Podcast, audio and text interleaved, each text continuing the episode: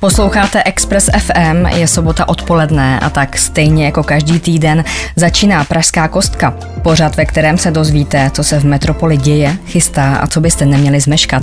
Čekají vás zprávy z ulice, radnice i kulturní scény. Vítá vás Pavlína Kosová. Dnes se podíváme do pražského IKEMu, ten si totiž připomíná 40 let od první transplantace slinivky břišní. Vezmu vás na letní Shakespeareovské slavnosti a taky se dozvíte, co vše se změnilo za 300 let, co bylo zavedeno stále veřejné osvětlení v metropoli. Pražská kostka právě začala, máte se na co těšit. Pražská kostka s Pavlínou Kosovou. Pražský IKEM se připomíná 40 let od první transplantace slinivky břišní. A pacientkou byla tehdy 32-letá žena. Ta od svých 11 let trpěla cukrovkou prvního typu. Od té doby lékaři transplantovali slinivku už zhruba 760krát. A v jakých případech se k transplantaci přistupuje, řekne kolegyně Bronislava Grosová. Smyslem transplantace slinivky břišní je úplné zbavení diabetika od závislosti na vnějším podávání inzulinu. Operace je určena pouze pacientům s vážnými komplikacemi, jako je třeba riziko selhání ledvin. Každoročně nový orgán dostane zhruba 35 pacientů. V IKEMu na něj aktuálně čeká 50 lidí. Transplantace slinivky břišní je určená pouze diabetikům v pokročilém stádiu nemoci. Cílem je úplné odstranění podávání inzulínu a zlepšení kvality života. A podle lékaře Květoslava Lipára se v posledních letech operační technika zákroku výrazně změnila a jedná se tak o zákrok na několik hodin. První transplantaci provedl profesor Ivan Vaněk. Tenkrát ta technika byla ještě úplně jiná. Netransplantovala se celá slinivka, ale jenom její část. Tímto způsobem se v těch 90. letech udělalo několik desítek pacientů, ale to byla prostě pionýrská doba, takže samozřejmě to mělo své určité komplikace. Nicméně ten program teďka běží velice pěkně. Pohybuje se to zhruba mezi 30 a 40 transplantacemi slinivky ročně. Ta slinivka se ukládala bokem od dutiny břišní, ne mezi střeva, ale to mělo asi 20% komplikaci ve smyslu poruchy hojení rány. A v tom roce 2010 jsme tu slinivku začali přímo do břicha, kde vlastně se nám výrazně zlepšilo hojení rány a všechny ty rány se začaly hojit prakticky všechny bez problémů. Ta operace má tři fáze. První je odběr orgánů ze zemřelého dárce, trvá asi dvě nebo až čtyři hodiny, podle toho, kolik orgánů se odebírá. Potom následuje úprava toho štěpu slinivky, to trvá asi hodinu a půl. A potom ta vlastní transplantace, a většinou je to transplantace nejen slinivky, ale i ledviny, ta trvá přibližně 5 až 6 hodin. Pražském IKEMu podstoupila transplantaci i Linda Salvipartová. Cukrovkou trpěla už od 9 let. Nemocí způsobovala časté zdravotní komplikace. Zákrok podstoupila před sedmi lety, na operaci čekala tři čtvrtě roku. Teď se podle svých slov cítí konečně dobře. Kdyby prostě nebylo transplantace, tak mi by se v životě nepodařilo třeba jako otěhotnět. Prostě by to nešlo. Ne, jako by nešlo, protože jsem měla diabetes, ale protože to bylo špatně kompenzovaný a tím, že vlastně já jsem se zbavila jednoho velkého břemene, to je diabetes, tak můžu mít a mám čtyřletýho syna. To mě jediný drželo vlastně celou dobu jakože nad vodou, že jsem věděla, že když tím vším projdu, tak pak můžu mít dítě. Právě jste slyšeli příběh se šťastným koncem z pražského IKEMu a já k tomu ještě doplním pár čísel. Ve světě začal program na transplantaci slinivky v roce 1966. Od té doby dostalo slinivku od dárce orgánů přes 70 tisíc lidí. Z toho, jak už jsem zmínila, 760 právě v Institutu klinické a experimentální medicíny, který je jediným českým pracovištěm, který tento orgán transplantuje. Na počet obyvatel má Česko dokonce nejvíc transplantovaných po Finsku. Cukrovkou prvního typu, tedy vrozenou, nikoli způsobenou nezdravým životním stylem jako diabetes druhého typu, má v Česku zhruba 70 tisíc lidí. A na vzestupu je bohužel i cukrovka druhého typu, tedy ta, za kterou do velké míry může i nezdravý životní styl. Odborníci mluví dokonce o alarmujícím vzestupu. Podle nejnovější studie do roku 2050 se celkový počet diabetiků na světě zdvojnásobí na zhruba 1,3 miliardy pacientů. Podle předsedy spolku Diaktiv vlasti Mila Milaty mezi lidmi chybí zájem o prevenci ten počet diabetiků neustále roste, záleží na tom, jak se ta společnost tomu postaví. Je alarmující čísla, lidé neberou vždycky až tak moc vážně. Bohužel drtivá většina společnosti to neřeší, protože to nebolí a, a až začnou umít komplikace, tak se začnou strašně divit a řeknou, proč mi to nikdo neřekl. Ale oni jim to lékaři říkají, jenomže každý si myslí, že se o to netýká. Posloucháte Pražskou kostku. Informace z pražského dění. Na Express FM. Už je to devět měsíců od voleb a čtyři od chvíle, kdy má Praha nové vedení města. To teď představilo programové prohlášení. Co tedy Praha plánuje? Chce třeba stavět školy a dál rozvíjet bytový fond. I to vyplývá z programového prohlášení koalice. Nepočítá se ale s další privatizací městských bytů. Proč, říká náměstkyně primátora Alexandra Ugenia. My se nechystáme k žádné privatizační vlně. Ostatně těch bytů máme v tuhle chvíli nějakých 7700, takže spíš se chystáme těch byty nakupovat, než prodávat. Praha také slibuje vypsat tender za necelé 2 miliardy korun na budoucí sídlo kosmické agentury a je třeba kvůli tomu financovat dostavbu nedokončené budovy Nová Palmovka. A podle náměstka primátora Petra Hlaváčka takové zadání zakázky umožní po vysoutěžení hned začít s prácemi. My tímto vlastně šetříme několik výběrových řízení a umožňujeme vybranému dodavateli, aby okamžitě zahájil stavbu. To se v těch předběžných tržních konzultacích ověřilo, že je realistické. V městské hromadné dopravě se chce vedení Prahy zaměřit na stavbu dalších úseků metra D, výstavbu nových tramvajových nebo trolejbusových tratí. V automobilové dopravě se bude zabývat mimo jiné dostavbou městského okruhu, vybudováním silničního tunelu v Hloubětíně nebo přípravou stavby Radlické a Vysočanské radiály. Dokončit chce koalice výstavbu nových mostů a opravu těch nynějších a rovněž bude spolupracovat se státem na dostavbě vnějšího pražského okruhu. Plány jsou to ambiciozní, tak uvidíme, co vše se podaří zrealizovat. Radní na to mají ještě tři a čtvrt roku. Posloucháte Pražskou kostku. Informace z pražského dění. Na Express FM. Dopravu na pražské magistrále ve středu v podvečer na více než hodinu opět zpomalili demonstranti, kteří chtějí snížit nejvyšší povolenou rychlost v hlavním městě. Zhruba stovka aktivistů se po silnici vydala na ohlášený pochod pořádaný spolkem Poslední generace. Od zastávky Štvanice na Hlavkově mostě k Národnímu muzeu. Zablokovala tím jeden z jízdních pruhů. Aktivisté požadují snížení rychlosti ve městě na 30 km km v hodině, což podle nich zvýší bezpečnost, sníží emise a zlepší zdraví lidí. Zatím to ale vypadá, že plošná třicítka v Praze nebude. Proti je třeba městská část Praha 2. Podle exterostky Alexandry Udženii se městská část při rozhodování zaměřuje na konkrétní místa. Já jsem zastánce řešení těch, které jsou konkrétní tam, kde je potřeba. My vždycky dbáme na to, aby jsme zaváděli i jiná zpomalovací, například před eh, školou Jana Masaryka. Tam jsme rozšířili chodníky a přesně udělali takový ten vyšší pás, aby tam opravdu, i když je tam ta třicítka, ty řidiči zpomalili. Kvůli akcím aktivistů podalo několik pražských zastupitelů návrh, aby se magistrát zabýval možností, jak prostřednictvím zákona zamezit blokování dopravy na frekventovaných silnicích při protestech nebo jiných shromážděních. Zastupitelé se jim zabývali minulý týden a neschválili ho. Pražská kostka. Na Expressu. Už tři století doprovází Pražany stále veřejné osvětlení pražských ulic. To první tvořilo 121 olejových lucerén, které byly v roce 1723 rozmístěny na Královské cestě u příležitosti příjezdu císaře Karla VI. na korunovaci do Prahy. A i speciální osvětlení Petřína, které jste ve středu mohli vidět a o kterém jsem vám před chvílí říkala, bylo součástí oslav. Více už probereme s Liborem Fialou, členem představenstva společnosti Technologie hlavního města Prahy, který přijal pozvání do Pražské kostky. Vítám vás ve studiu. Děkuji za pozvání a zdravím vás i posluchače. Jak dlouho jste připravovali speciální osvětlení Petřína? Tak oslavy 300 let veřejného osvětlení v Praze si zaslouží speciální scénář na svícení Petřínské rozhledny. My jsme rádi, že v rámci těch oslav si pod sebe vzal záštitu jak pan primátor Svoboda, tak pan radní Hroza. Co se týká samotného návrhu toho osvětlení, tak vymyslet ten návrh, ten scénář je vlastně to nejsložitější a to nejdelší. To samotné naprogramování je už pak řekněme v řádu nižších hodin, pak samozřejmě je na snadě otestovat, zda, zda je funkční ten scénář a zda splnil ta očekávání.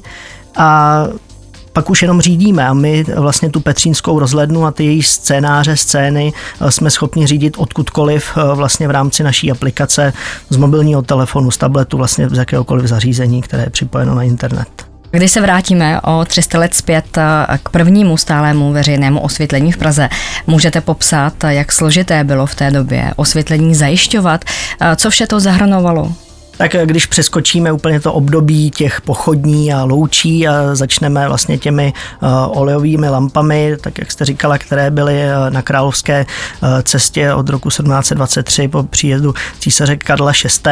Vlastně bylo to od Prašné brány přes staroměstské náměstí Karlův most až na Hradčanské náměstí. Tak ty lampy, jak jsem říkal, byly olejové. Šlo vlastně o klempířské výrobky, eh, které byly, které byly vlastně ohraničeny eh, sklem. Bylo nutné každé to světelné místo doplňovat eh, těmi různými druhy olejů, které byly používány a rovněž rozsvícení a zhasnutí toho veřejného osvětlení si žádalo vlastně manuální práci každého toho světelného místa zvlášť. A na začátku bylo tedy 121 olejových luceren. Jak je to teď v roce 2023? No tak samozřejmě za tu dobu eh, hlavní město Praha se eh, zvětšilo, rozšířilo, ty požadavky jsou jiné, eh, které se týkají jako hustoty osídlení, jak samozřejmě dopravy. V současnosti čítá soustava veřejného osvětlení v Praze nějakých 137 tisíc světelných míst a jedná se o největší soustavu veřejného osvětlení v České republice. Pro srovnání řeknu například Brno má těch světelných míst kolem 41 tisíc a Ostrava kolem 38 tisíc tisíc. Dále máme na území hlavního města Prahy 663 plynových lamp právě na té, na té královské cestě jako vzpomínku vlastně eh, těch dob dávno minulých. Co se týká další uh, zprávy, tak není bez zajímavosti, že máme přes 1200 uh, eh, přisvětlení přechodů, uh, vlastně rovněž kvůli bezpečnosti a slavnostní osvětlení, které čítá více než 3200 svítidel na osvětlení pražských památek, kterých uh, THMP uh, osvětluje na 145 a dá se říct, že mimo Pražský hrad osvětlujeme vlastně všechny významné památky v Praze, které jsou nasvícené. Já bych se teď právě zastavila u těch historických budov. Co vše musíte brát v potaz ve chvíli, kdy nasvěcujete ony historické budovy? Pokud jde eh, vlastně o samotný návrh, tak je potřeba mít propracovaný odborný architektonický návrh, eh, který eh, bere v potaz jak ten samotný charakter té stavby, její umístění mm, v kontextu města a samozřejmě stáří. Neméně důležité je to vlastně, odkud je na tu stavbu vidět nebo odkud se na ní budete dívat. Eh, zda, zda tvoří nějaké, eh, je součástí panorama Prahy eh, nebo je pouze v nějaké, nějaké uliční síti. Pak samozřejmě závisí na názoru vlastníka, správce té budovy a samozřejmě památkářů. Hlavní město oznámilo, že plánuje modernizovat veřejné osvětlení v Praze. Co si pod tím mají posluchači představit? My veřejné osvětlení modernizujeme neustále, nicméně nyní eh, by se mohlo eh, tímto apelem tempo modernizace zrychlit. Největší výzvy jsou samozřejmě v oblasti úspor elektrické energie a efektivity řízení a servisu veřejného osvětlení.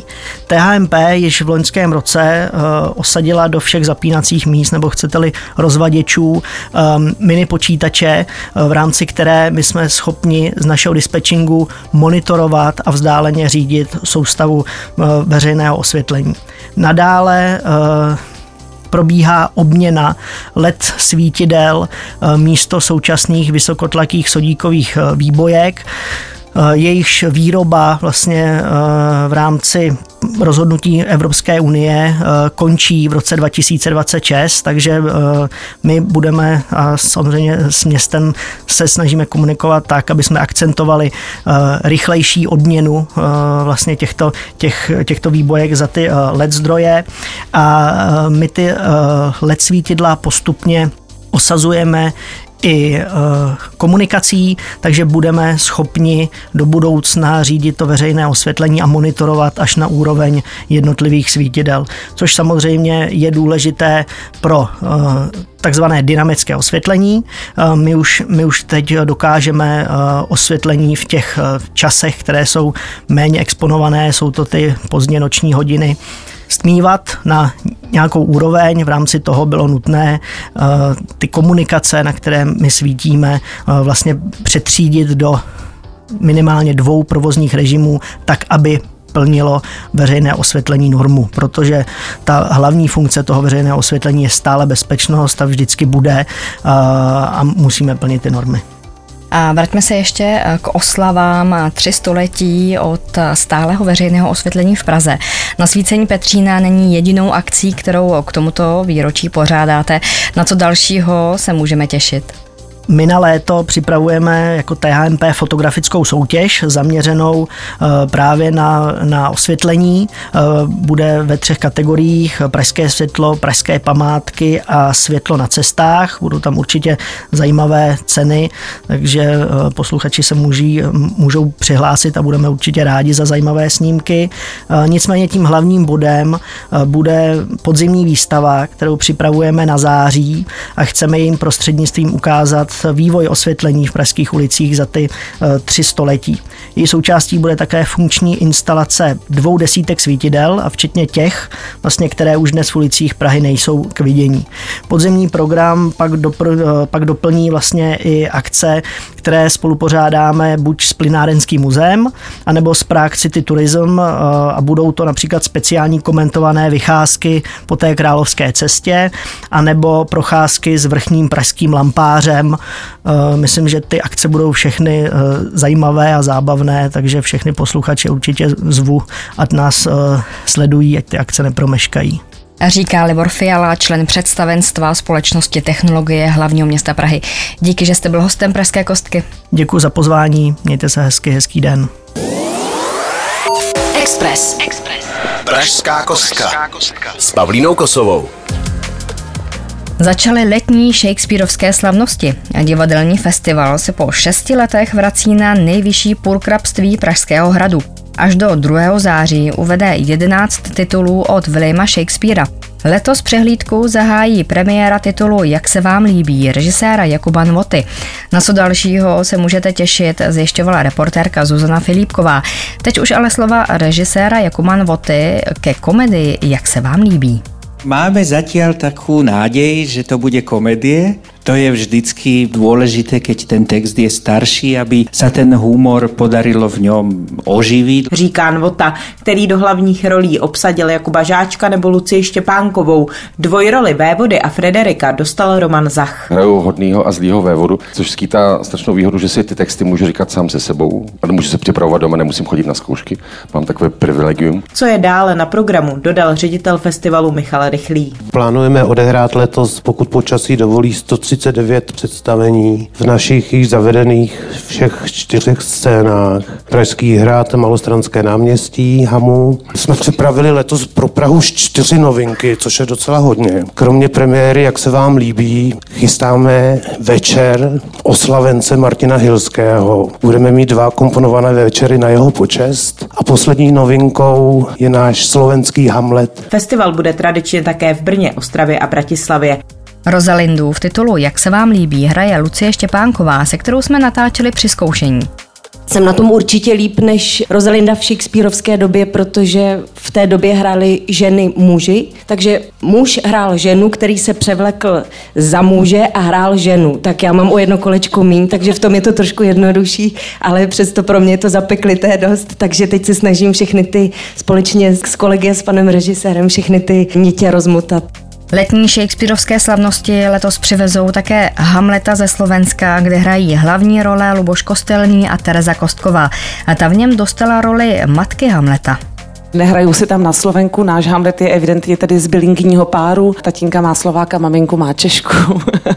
Mluví na maminku slovensky a na něj česky. Myslím, že to je i hezké jako setkání těch jazyků, toho rytmu, toho všeho, protože s tím se muselo nějakým způsobem pracovat. Dlouho jsme hledali výklad té matky, protože tam není až tak mnoho textu, jako je tam velmi mnoho jejího myšlení, cítění, tak jak to maminky v životě svých synů mají.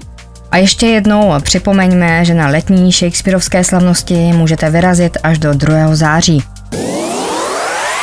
Express. Express. Pražská kostka. S Pavlínou Kosovou. Hádkovi za vším hledej ženu, Ostrov nebo Top Gun. I na to se můžete zajít podívat ke kinobusu dopravního podniku hlavního města Prahy. Ten přes léto už 16 let objíždí různé městské části. Letos Kinobus objede za 44 večerů 11 lokalit a promítne 22 filmů. Více doplní mluvčí pražského dopravního podniku Aneta Řehková. Až do 7. září každý večer od pondělí do čtvrtka promítne pod širým nebem snímky z produkce české, evropské nebo americké kinematografie. Projekce začíná vždy po sedmění mezi 20.30 a 21.30. Program letošního kinobusu zájemci naleznou na webu dopravního podniku. Kinobus letos dorazí třeba do Čakovic, Letňan nebo na Prosek. A v létě dostává Praha už tradičně přízvisko rozkopaná, a letos tomu nebude jinak. Na co se připravit? V první polovině července bude výluka na tramvajové trati na vítězném náměstí v Praze 6. Začala také rekonstrukce části Pražské průmyslové ulice mezi ulicemi Tiskařská a u stavu servisu v Malešicích. Znamená to, že je tam zúžený provoz na polovinu. Práce potrvají do 3. září. A kvůli opravě trati bude přerušen provoz i metra a to na lince C mezi stanicemi Pražského povstání a muzeum bude zavedena náhradní autobusová doprava, metro tam nepojede přes více než týden, tedy do neděle 9. července. Podobná situace, jen o pár dnů kratší, vás čeká i na lince A. Tam nepojede metro od středy 5. července do neděle 9. července, a to mezi stanicemi Želivského a Depo Hostivař. A k tomu všemu nezapomeňte, že ode dneška platí až do začátku září a podobně jako v minulých letech prázdninové jízdní řády. Intervaly se prodlouží, tramvaj číslo 4 bude mimo provoz a linka 16 bude mít změněnou trasu. A kvůli příjezdu turistů bude naopak posílená posílená linka na letiště Václava Havla. A doporučuji si tak zkontrolovat, jak jezdí MHD v aplikacích nebo na internetu, abyste v pondělí, až pojedete do práce, nebyli nemle překvapení. A z Pražské kostky je to tentokrát vše.